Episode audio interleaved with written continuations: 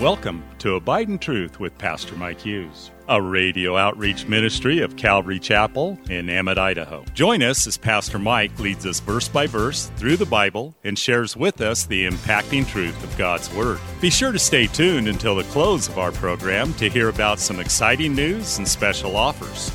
We'll also tell you how you can obtain a full length copy of this entire message. And don't forget, you can always catch up on Mike's teaching on our website at ccemmett.org. We're currently going through the book of Luke in a series titled The Uncommon Gospel. So grab your Bible, turn up the volume, and follow along with us. Here's Pastor Mike.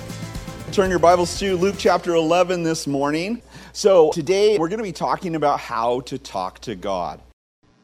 Next, he says, Hallowed be your name, or thy name. That's how I like to say it. Hallowed be thy name. Now, it doesn't help us either way because, you know, I don't think that any of us probably normally just read through this and not even understand what he is saying here.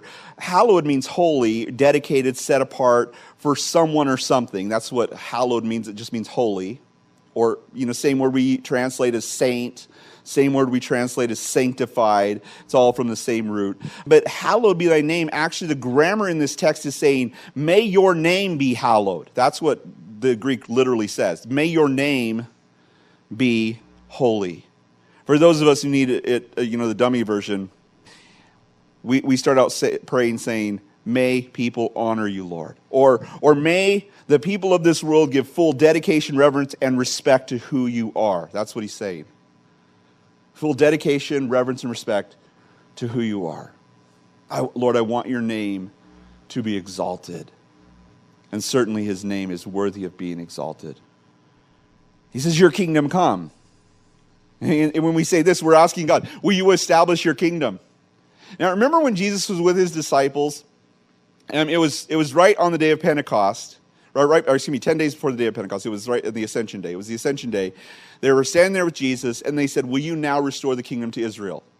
And Jesus said, It's not for you to know the times of the seasons that are in the Father's care, but you'll receive power when you when the Holy Spirit comes upon you. He says, Don't worry about all that, but think about this. You're going to receive power when the Holy Spirit comes upon you. Ten days later, they did. But that was the question. In fact, in Luke chapter 17, verse 20, the Pharisees asking Jesus another question. It says, Now, when he was asked by the Pharisees when the kingdom of God would come, he answered and said to them, The kingdom of God does not come with observation, nor will they say, See here or see there. So it's not going to, there it is, or that's the kingdom, or this is the kingdom right now. You know, it's, it's, it's not like that. For indeed, the kingdom of God is within you. What does he mean by that? He, what he's talking about is when Jesus is, is near, the kingdom of God is near, and when we accept Jesus into our life, we become a part of the kingdom of God. It, it's just like Jesus was talking to Nicodemus, talking about being born of the Spirit. He says that the wind blows where it wishes. You, you hear the sound of it, you don't know which way it comes or which way it goes. He says, So is everyone who's born of the Spirit. It's not something you can observe naturally.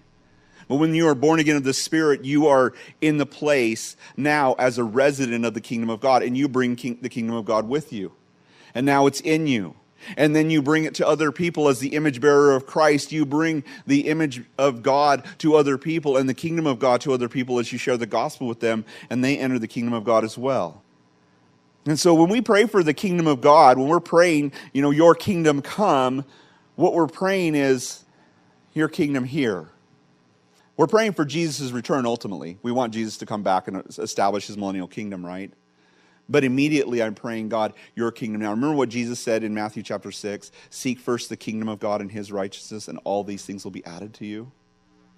So, Jesus, allow your kingdom to have rule over my life, your authority over my life, over my family, over my church, over my town, over my community, that you would have your kingdom reigning and ruling over the hearts of the people in my sphere.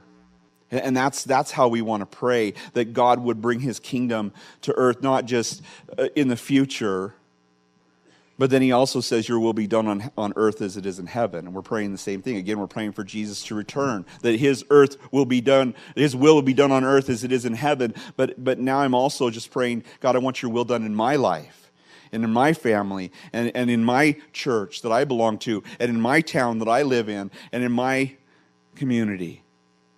That, that that would be the way that, that I'd be praying that God would bring, and this is what I'm actually praying for revival. Bring revival, your kingdom, into my life. And then he says, verse 3 Give us this day our daily bread. And, and now we've exalted name, God's name, we've prayed for revival.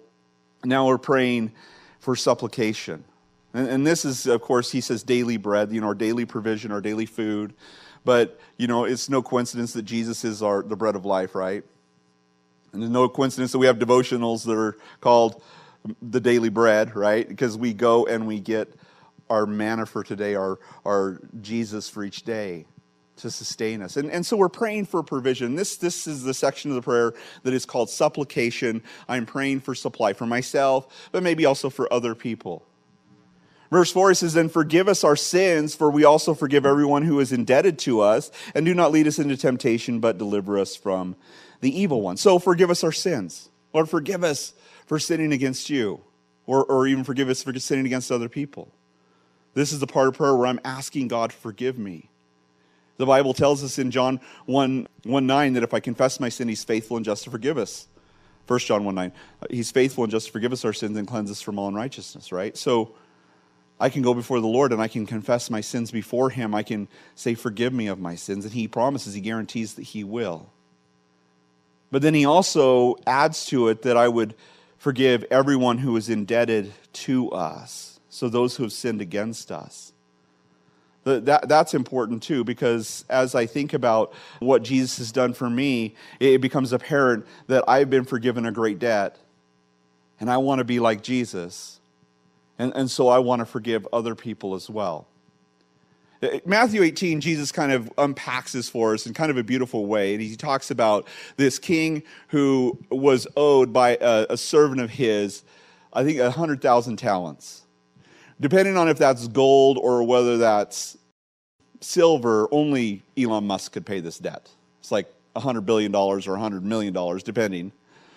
But it's, it's, it's, it doesn't even matter. It could be, you know, $300,000. This guy can't pay a dime. You know, he is broke. He's in trouble. He's in debt. And he goes before this king and he falls on his face and he said, Be patient with me and I will pay all. Yeah, right. You're going to invent PayPal and then, you know, one thing led to another and you're trying to buy Twitter. Really? Is that how it's going to go? Because you're not going to pay this debt. And so the king's like, Okay, uh, you know what? That's pathetic. I forgive you. And forgives him, clears him. Go. You don't know a dime. And he goes out and he remembers there's a guy who owes me 100 denarii. Now, 100 denarii is 100 days' wages.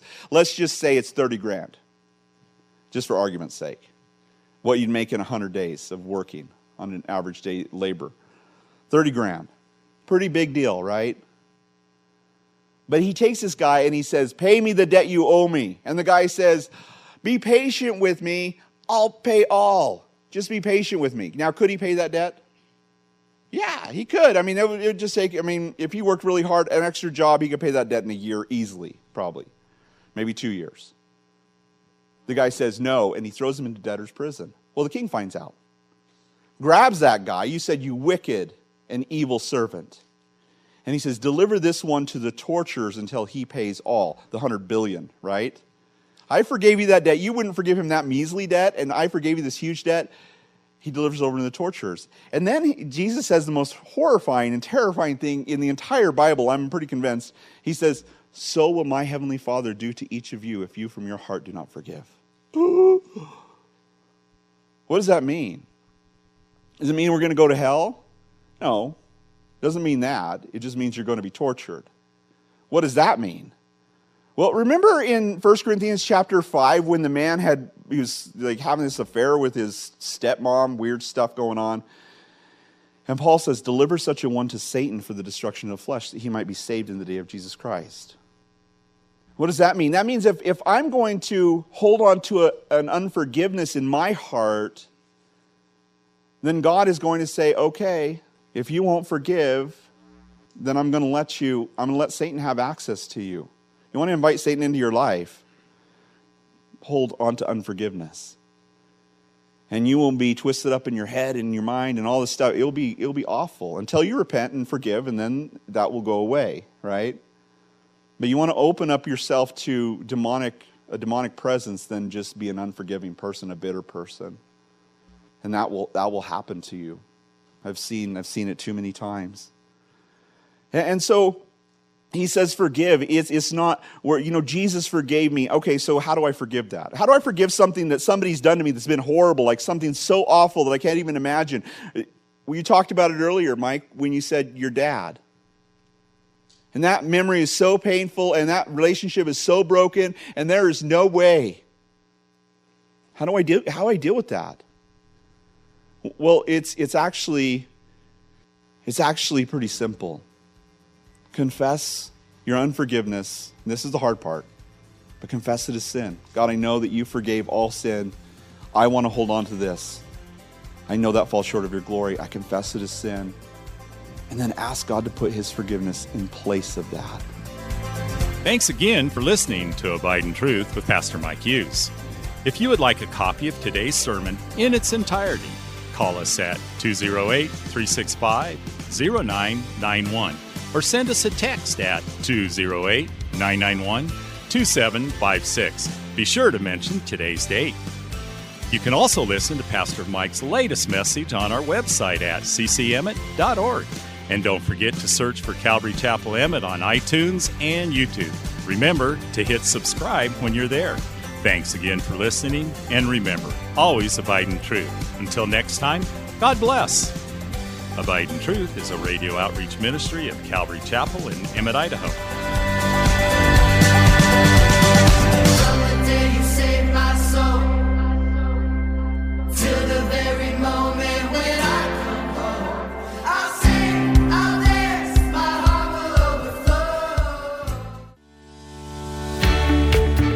Calvary Chapel of Emmett would like to invite you to watch our services live on Facebook. You can watch us every Sunday morning at 8:30 or 10:30 just go to our page, Calvary Chapel of Emmett, and scroll down for the live service. It is an interactive experience. While on our page, feel free to watch previous Sundays as well. So join Calvary Chapel Emmett Sunday morning at 8:30 or 10:30 on Facebook.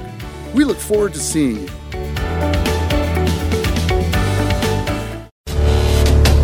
Calvary Chapel of Emmett would like to offer you a free gift for joining us today. Right Now Media. Right Now Media has been called the Netflix of Christian Bible studies. With over 30,000 Bible study and discipleship videos, there's even tons of Christian cartoons for the kids. To get your free account to Right Now Media, just visit our website at ccemmett.org forward slash right now. That's ccemmett.org forward slash right now.